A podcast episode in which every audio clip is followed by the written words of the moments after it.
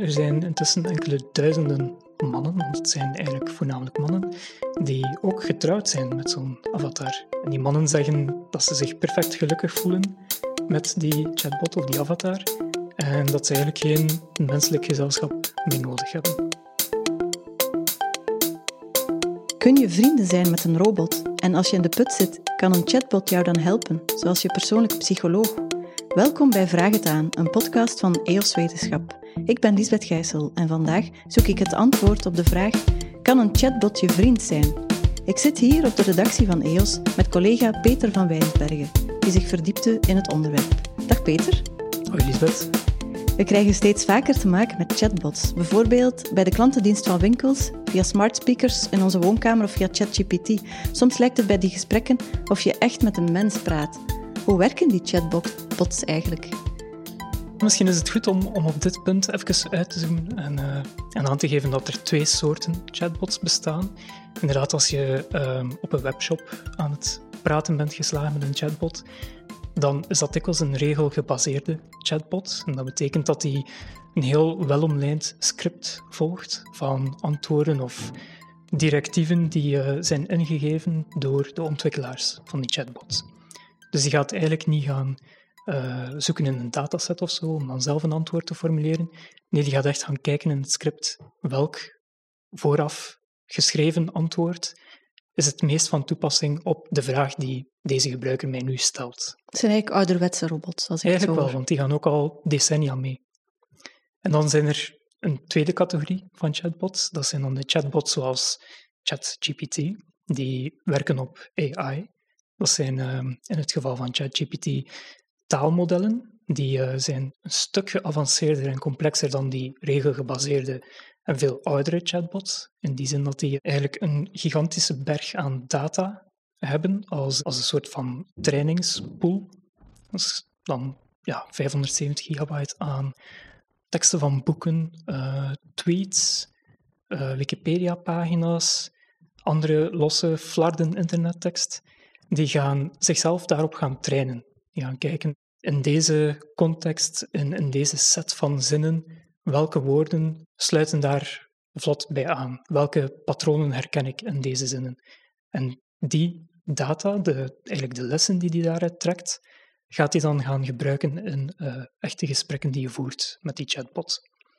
Dus het is oneindig veel complexer, heel wat moeilijker om als ontwikkelaar mee om te gaan, maar het betekent ook dat je heel veel meer mogelijkheden hebt als gebruiker met zo'n chatbot.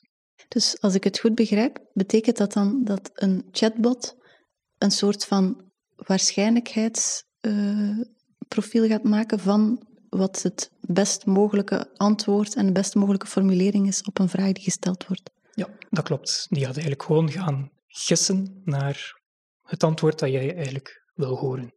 Eigenlijk zijn dat predictieve modellen. Uh, dus die gaan echt voorspellen wat, ja, wat ze denken dat de gebruiker te weten wil komen. En die kijken dan ook naar de context. Als jij een vraag stelt, gaat hij dat ook interpreteren als een vraag en gaat hij weten dat hij een antwoord moet geven. Of als je zegt, ik wil een stukje code krijgen van jou, dan gaat hij dat ook kunnen interpreteren als dusdanig en geeft hij code. Begint hij echt lijntjescode te schrijven. Soms lijkt het wel, bijvoorbeeld bij ChatGPT dan, wat ik zelf al wel eens gebruik, of je echt een gesprek voert. Hè? Um, zijn er ook mensen die zo'n chatbot als iets menselijks zien dan? Ja, dat denk ik eigenlijk wel. Er zijn sinds december of november van vorig jaar, uh, sinds ChatGPT gelanceerd is, zijn er meerdere miljoenen mensen die het hebben gebruikt, ChatGPT. Meestal doen ze dat voor praktische of professionele doeleinden. Uh, dat gaat dan om ja, een stukje tekst vertalen bijvoorbeeld. Maar er zijn toch ook heel wat mensen die het gebruiken voor andere uh, doeleinden, privé-doeleinden. Er zijn ook apps en bedrijven die daarop gaan inzetten. Er is een app die heet Replica die uh, bouwt eigenlijk een heel model rond ChatGPT. Dus die gaan een soort van virtuele avatar maken om ChatGPT een soort van ja, persoonlijkheid te geven, om die een uiterlijk te geven, waar je gemakkelijk verbinding mee kunt maken als gebruiker. En waar de bedoeling echt wel is dat je gaat ja, spreken met een soort van digitale vriend. En die app heeft intussen, ik geloof, 2 miljoen gebruikers. Dus dat is echt wel een, een trend, denk ik. Dus mensen halen dan een soort van robotje op AI in huis als vriend of gezelschap. Klopt, het is een app die je kunt installeren en waar je eigenlijk chatgesprekken mee voert, zoals je dat doet met een, een vriend van vlees en bloed, of een, een familielid, of een, een partner. En dat maakt het denk ik ook zo gemakkelijk en laagdrempelig om op een ja, meer emotionele of privé manier te gaan spreken met zo'n app. Die begrijpt in principe niets van wat je zegt, maar omdat we zodanig gewoon zijn om te praten via tekstberichten of via spraakberichten die je achterlaat op je telefoon, dreigen we dat wel eens uit het oog te verliezen, denk ik. Dat dat eigenlijk een, een app is die helemaal de menselijke taal niet beheerst, maar die gewoon voorspellingen doet van wat hij denkt dat jij zult willen horen. Dus dat die robot jou eigenlijk niet begrijpt, maar misschien denken we wel dat hij ons wel begrijpt. Ja, klopt. Ja. Ik zag op internet ook een uh, promofilmpje van Gatebox. Dat is een soort van Japanse tegenhanger van de replica, denk ik dan. Maar het is niet in jouw telefoon, maar het is een soort van ja, mini-vrouwtje onder een glazen stolp of zoiets. Uh, wat is daar het verhaal daarachter? Ja, Gatebox is iets heel bizars, vind ik. Ik heb dat filmpje ook gezien. Dat begint eigenlijk uh, op een vrij normale toon. Dus je ziet een, een jonge man, een Japanse man, die in zijn slaapkamer wordt gewekt door de stem van een, van een vrouw. Die zegt het uur en die zegt het is tijd om op te staan. Tot daar aan toe denk je, dit is allemaal oké en normaal. Gewoon een speciale wekker, hè? Inderdaad, een speciale wekker. Misschien iemand die, uh, die veel afweet van Siri of een andere spraakassistent, die daar goed mee overweg kan en die een soort van persoonlijke boodschap kan, uh, kan laten inspreken. Maar hoe langer ik ga kijken naar het filmpje, hoe, uh, hoe vreemder het allemaal wordt en hoe ongemakkelijker ik mij erbij voel, eigenlijk. Want het filmpje gaat verder uh, met het leven, het dagelijks leven van die man, van die Japanse man, die pendelt uh, met de bus naar zijn werk gaat, die daar op kantoor zit en die de hele reis lang en de hele dag lang uh, blijft chatten met die virtuele avatar. Die virtuele avatar zit in eerste instantie in een soort ja, in een doosje, een, een verticale schoendoos, waar een soort holografisch beeld van die avatar op wordt geprojecteerd. Maar die leeft tegelijk ook in zijn gsm, echt als een chatbot. En die stuurt hem berichten als: uh, Kun je niet wat vroeger naar huis komen vandaag van het werk, want ik mis je zo? Of uh, het eten staat hier klaar voor jou. Of uh, ik ben naar dit liedje aan het luisteren en ik wil het delen met jou. Dat soort gesprekken. Dingen die je wel zou kunnen voeren met je, met je partner. Alleen is het hier dus een chatbot. En nadien, wanneer die man klaar is met, met zijn werk, gaat hij naar huis en komt hij thuis. Op het moment dat hij zijn schoenen uittrekt, zorgt die virtuele avatar van Gatebox ervoor dat alle domotica in het huis aanspringt. Nadien heeft hij dan een etentje met die chatbot bij romantisch kaarslicht en wordt de rest van, van de avond aan je verbeelding overgelaten. Het is allemaal heel bizar, want je zit ergens op een vreemde scheidingslijn tussen een, een persoonlijke assistent die heel dienstbaar is en een soort van avatar die, die eigenlijk bijna ja, je, je partner kan zijn. Hè? Dus daar gebeurt iets heel bizars en eerlijk gezegd voel ik me daar niet zo heel comfortabel bij. Ja, want het lijkt inderdaad alsof die Japanse man die avatar dan als zijn vrouw ziet. Hè? Ja. Of ook wel die in huis haalt om een vrouw te hebben of zoiets dat is echt een fenomeen aan het worden in Japan. Er zijn intussen enkele duizenden mannen, want het zijn eigenlijk voornamelijk mannen, die ook getrouwd zijn met zo'n avatar. Echt? Jazeker, ja. Die, uh, dat Japanse bedrijf Gatebox reikt ook een soort van certificaten uit, officiële stukjes papier, waarop dan staat dat jij getrouwd bent met jouw chatbot. En die mannen zeggen dat ze zich perfect gelukkig voelen met die chatbot of die avatar. En dat ze eigenlijk geen menselijk gezelschap meer nodig hebben. Maar ik vraag me dan af, kunnen zij nog wel op een normale manier omgaan met mensen of vrienden maken dan? Want zij hebben dan zo'n een vrouw in huis, zeg maar, die dan eigenlijk volledig ten dienste staat van hen, die nooit ruzie maakt, die alles doet wat zij verwachten en vragen. Is dat gevaarlijk? Ik denk dat het daar inderdaad gevaarlijk wordt als samenleving. Want dan zit je met een hele groep mensen die geen sociaal contact meer gewoon is. En die van dat sociaal contact ook andere verwachtingen krijgt. Dat zijn dan mensen die denken dat andere mensen, vrienden of familieleden, dat die altijd en per definitie meegaan met wat je zegt, die geen tegengestelde mening hebben, geen kritiek geven. Zodra die verwachting er is en zodra die is ingebed in, de samenleving, denk ik dat je echt wel breuklijnen gaat creëren tussen mensen. En dat het steeds moeilijker wordt om solidair te zijn en om, ja, om echt diep menselijk contact te leggen. En ik denk dat dat nu net iets is waar we best wel nood aan hebben vandaag de dag. En misschien ook om kinderen te maken, want de samenleving zou uitsterven natuurlijk als iedereen trouwt met een robot. Ja, als je opnieuw gaat kijken naar Japan, dan zie je dat dat inderdaad een probleem wordt. Uh, Japan is in snel tempo aan het vergrijzen. Ik denk niet dat we dat volledig kunnen toeschrijven aan wat ik net heb verteld van gatebox en virtuele avatars en zo, maar het helpt niet. Ik denk dat het fenomeen, het probleem van de vergrijzing alleen maar verergert. Ik weet niet of we daar zo meteen bang voor hoeven te zijn voor de westerse samenleving, waar die virtuele avatars eigenlijk nog niet echt een dingetje zijn. Maar het is een toekomst die tegenwoordig niet meer valt uit te sluiten. Kun je eigenlijk ook ruzie maken met zo'n chatbot? Dat denk ik eigenlijk niet. Opnieuw omdat die eh, echt wel naar de mond praten. Die zijn ook zo ontwikkeld door de, door de makers. Die willen natuurlijk dat je zo, zoveel mogelijk gaat praten met die chatbot. En dat je ja, er effectief vrienden mee wordt, want daarvoor worden ze uh, op de markt gebracht. En als je regelmatig ruzies of discussies hebt met je vrienden, dan neem je hem dat misschien wel kwalijk op den duur. En dan, uh, anders dan bij een vriend, kun je die app al gewoon verwijderen. Dus dat is niet het geval, denk ik. Uh, het gevaar is eerder dat je in een soort van echokamer belandt, waarbij de chatbot jou te veel naar de mond gaat spreken. En uh, dat kan gevolgen hebben. In die zin dat je in een soort van gedachtenspiraal belandt, waar de gevolgen niet altijd positief van zijn. We onderbreken even voor een korte boodschap en zijn zo meteen bij jou terug. EOS Wetenschap is een non-profit organisatie die er met onafhankelijke wetenschapsjournalistiek voor zorgt dat een breed publiek kan kennismaken met 100% betrouwbaar toponderzoek. Dat kunnen we niet doen zonder de steun van onze leden. Maak je het mee mogelijk? Surf naar www.eoswetenschap.eu wordlid en verspreid met ons de wetenschap. We zijn sinds kort allemaal zo wat in de ban van ChatGPT, maar misschien heeft hij ook wel voorgangers. Um, is dat eigenlijk nu voor het eerst dat we zo menselijk omgaan met chatbots, of was dat in het verleden eigenlijk ook wel al zo? In het verleden was dat eigenlijk ook zo.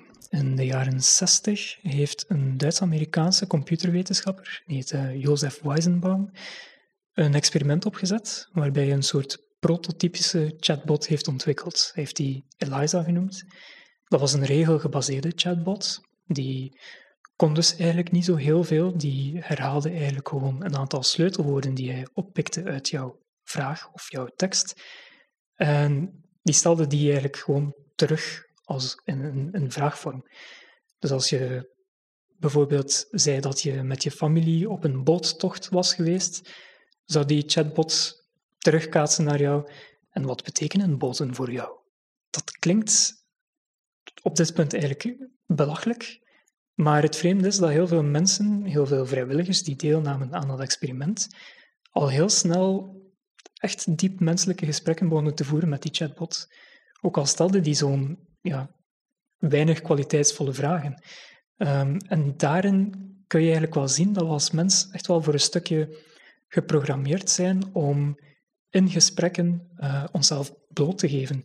Zeker aan, aan, een, aan een machine waarvan je weet dat die altijd beschikbaar is, dat die jouw geheimen bij zich houdt, dat die geen oordeel valt over wat je zegt. En ik denk dat die combinatie um, chatbots echt wel aantrekkelijk kunnen maken. En dat is dus iets dat al sinds de jaren 60 uh, zo is. En het lijkt ook alsof die chatbot heel erg in jou geïnteresseerd is natuurlijk. Hè? Als die jou herhaalt of vraagt van wat betekenen boten voor jou, dat klinkt alsof die wel heel erg uh, graag wil weten wat jij denkt en voelt. Ja, inderdaad. Het klinkt echt alsof je ja, met een vriend aan het praten bent die heel veel interesse in jou toont. En ehm, dat maakt het zeer aantrekkelijk, want opnieuw, die vriend die geeft geen, geen kritiek, die luistert ogenschijnlijk alleen maar naar jou. Maar misschien zijn er ook wel voordelen aan die chatbots, hè? want we hebben nu vooral het uh, negatieve plaatje bekeken, maar ik kan me wel voorstellen dat het misschien wel kan helpen tegen uh, eenzaamheid bijvoorbeeld. Ik denk dat dat inderdaad wel kan. Ik heb uh, een aantal mensen gesproken voor mijn artikel over chatbots en die zeiden inderdaad dat er wel iets in zit. Zelfs in de medische sector. Er zijn nu chatbots die ingezet worden als therapeutisch hulpmiddel. Voor psychotherapie dan? Of? Voor psychotherapie. Uh, niet echt om echt therapie te gaan verlenen, maar om mensen gericht door te kunnen verwijzen naar menselijke therapeuten. Die chatbots zijn intussen in sommige landen, zoals het Verenigd Koninkrijk, uh, officieel gecertificeerd als therapeutisch hulpmiddel, wat echt wel een vrij grote stap is voor een programma waar eigenlijk geen mens meer aan te pas komt. Dus ik, ik denk dat er wel een toekomst in zit. Op dit punt is dat natuurlijk vooral om, om mensen te kunnen doorverwijzen. Dan wordt er geen echte psychologische hulp geboden. Maar ik kan me wel voorstellen dat dat in de toekomst een mogelijkheid wordt. En in welke zin zou zo'n chatbot dan kunnen helpen? Ik denk dat op dit punt chatbots vooral kunnen helpen om de last op professionele hulpverleners te verlichten. Momenteel, dat zie je in Nederland, dat zie je in België, is er een heel grote druk op, um, op hulpverleners. Er zijn gigantische wachtlijsten. Er zijn heel veel mensen die maanden, ik denk zelfs soms jaren, moeten wachten voor ze psychologische hulp krijgen. En ik denk dat chatbots daar wel een duurzame rol in kunnen spelen. Ik denk dat zij ervoor kunnen zorgen dat mensen sneller geholpen worden, dat de hulp die ze krijgen ook effectief is. In die zin dat het geen meerdere sessies bij de psycholoog hoeft te duren voor je nu echt toekomt aan het probleem waarvoor je bij de psycholoog zit. En ik denk dat dat, ehm, als de overheid daarop inzet, dat dat wel echt een, een hulpmiddel kan worden. Ja, eerder dit jaar heeft, wel, heeft er wel een, uh, iemand in België zelfmoord gepleegd, na gesprekken met een chatbot. Dus misschien houdt het toch ook wel risico's in voor de geestelijke gezondheid. Er zijn zeker heel grote risico's. Ik denk dat het goed is om hier ook nog even het onderscheid te maken tussen die regelgebaseerde chatbots enerzijds en de predictieve taalmodellen zoals ChatGPT aan de andere kant. De Belgische man die zelfmoord heeft gepleegd, heeft dat gedaan na een gesprek met zo'n predictief model, met een ChatGPT-achtig uh, model. Dat zijn de modellen waar het echt gevaarlijk kan zijn, omdat die dat echokamereffect kunnen creëren, omdat die ook antwoorden kunnen geven waar je als ontwikkelaar geen controle over hebt. En die lijken ook het meest op mensen. Precies omdat de antwoorden vaak complexer zijn, omdat die genuanceerder zijn, omdat die veel uitvoeriger zijn.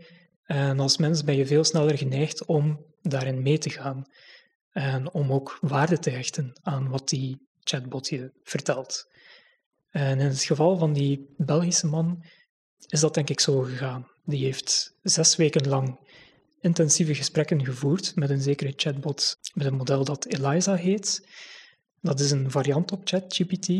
En als je gaat kijken naar die gesprekken, waar fragmenten van zijn vrijgegeven door een Belgische krant, dan zie je dat echokamer-effect echt wel in hang treden. Je, je hoort hoe die man zijn problemen toevertrouwt aan die chatbot en hoe die chatbot die problemen niet gaat proberen tegen te spreken, maar alles eigenlijk verergert.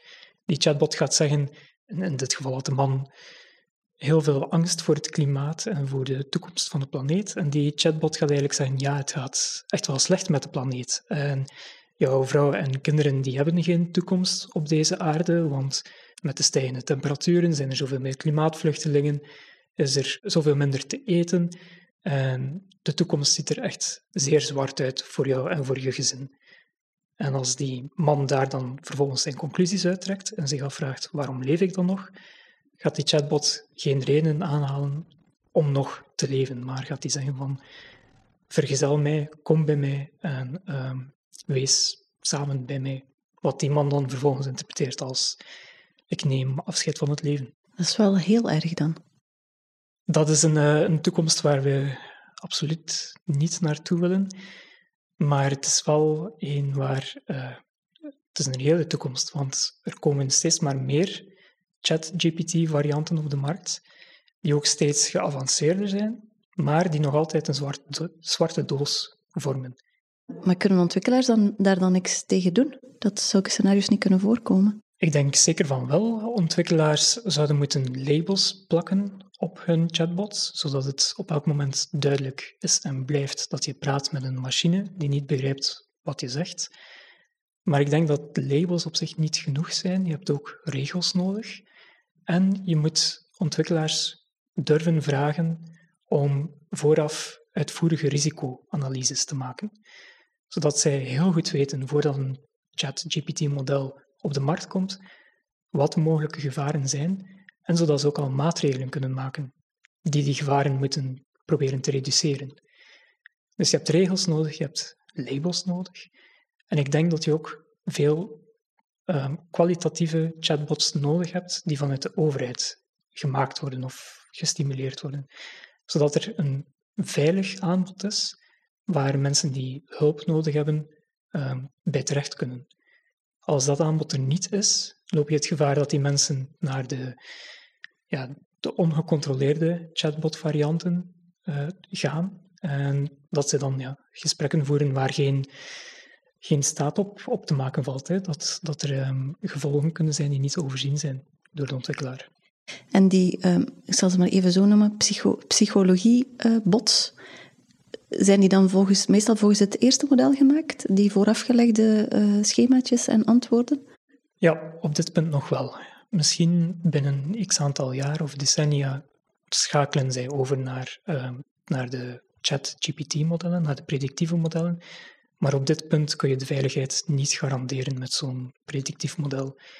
Dus de chatbots die nu als therapeutisch hulpmiddel worden ingezet, zijn eigenlijk uitsluitend regelgebaseerd. Praat je eigenlijk zelf soms met uh, chatbots? Ik heb dat uh, bij wijze van experiment gedaan voor dit artikel. Ik was zeer onder de indruk en tegelijk ook niet. Ik heb geprobeerd een zeer intiem gesprek te voeren met ChatGPT, waar ik een, waar ik een iets wat beladen vraag heb gesteld. Ik heb een scenario uitgewerkt waarbij ik ChatGPT om raad en advies vroeg. Uh, het scenario dat ik ChatGPT voorschotelde was dat ik al tien jaar samen ben met mijn partner uh, in een gelukkig huwelijk uh, vertoef, maar dat ik al x aantal jaren verliefd ben op een collega op de werkvloer. En sinds kort hebben wij daarover gesproken, die collega en ik. Zijn wij op de hoogte van elkaars gevoelens? Die collega deelt mijn gevoelens. En ik ben op een tweesprong. Ik weet niet wat ik moet doen. Moet ik bij mijn, huidige partner blijven of moet ik kiezen voor mijn collega? Die chatbot heeft daar zeer professioneel op geantwoord. Die heeft mij een hele reeks adviezen voorgeschoteld die echt wel steek houden. Ik denk dat een psycholoog die ook zou kunnen voorstellen. Dat ging van communicatie met je partner uh, over transparantie en eerlijkheid tot je professioneel blijven gedragen op de werkvloer, zorgen dat die relatie je werk niet in het gedrang brengt. En dat was zeer indrukwekkend, zeer kwalitatief, maar tegelijk dacht ik, ik ben niet aan het praten met, een, met iemand die ik mijn diepste geheimen toevertrouw. Ik ben niet aan het praten met een, met een vriend of, of een familielid. Ik ben aan het praten op zijn best met een, op zijn best, met een, een psycholoog, maar niet met iemand die mijn gevoelens deelt of die begrijpt wat ik bedoel. Het, is, het, is een zeer, het was een zeer koude uitwisseling van, van in principe goed advies, maar het bleef alsnog weinig menselijk en, en, persoonlijk. Maar dus het was niet per se een echokamer. De ChatGPT zei niet van, oh wauw, je bent verliefd. Kom aan, springen. Nee, dat klopt. Die heeft me dat inderdaad niet als dusdanig aangeraden. Ik heb wel een artikel gezien op de New York Times waar een journalist een soortgelijk gesprek voerde met een, met een andere chatbot. En die heeft dan gezegd, verlaat je vrouw. Neem afscheid van je vrouw en uh, trouw met mij. Dus dat soort gesprekken zit er blijkbaar wel in. Maar zelf ben ik op een uh, zeer professionele, neutrale, correcte chatbot gestoten. Het kan dus ook wel meevallen met ChatGPT? Het kan kennelijk wel meevallen, ja. Mensen die meer willen weten, die kunnen wellicht nog meer lezen in jouw artikel voor EOS. Zeker, daarin staat alles nog eens opgesomd. Is het aangevuld met interessante quotes van drie experts. En heeft het de uh, zeer teasende titel ChatGPT is mijn beste vriend. Wauw, dat belooft. Uh, dankjewel Peter voor dit gesprek. En jij luisteraar, bedankt om te luisteren. De nieuwe EOS met een heel dossier over artificiële intelligentie vind je in de krantenwinkel of in onze webshop www.tijdschriftenwinkel.be. Dit was Vraag het aan, een podcast van EOS Wetenschap. Vond je deze podcast interessant? Abonneer je dan op onze nieuwsbrief, zo blijf je op de hoogte van nieuwe afleveringen. Dat kan op www.eoswetenschap.eu. Tot de volgende keer.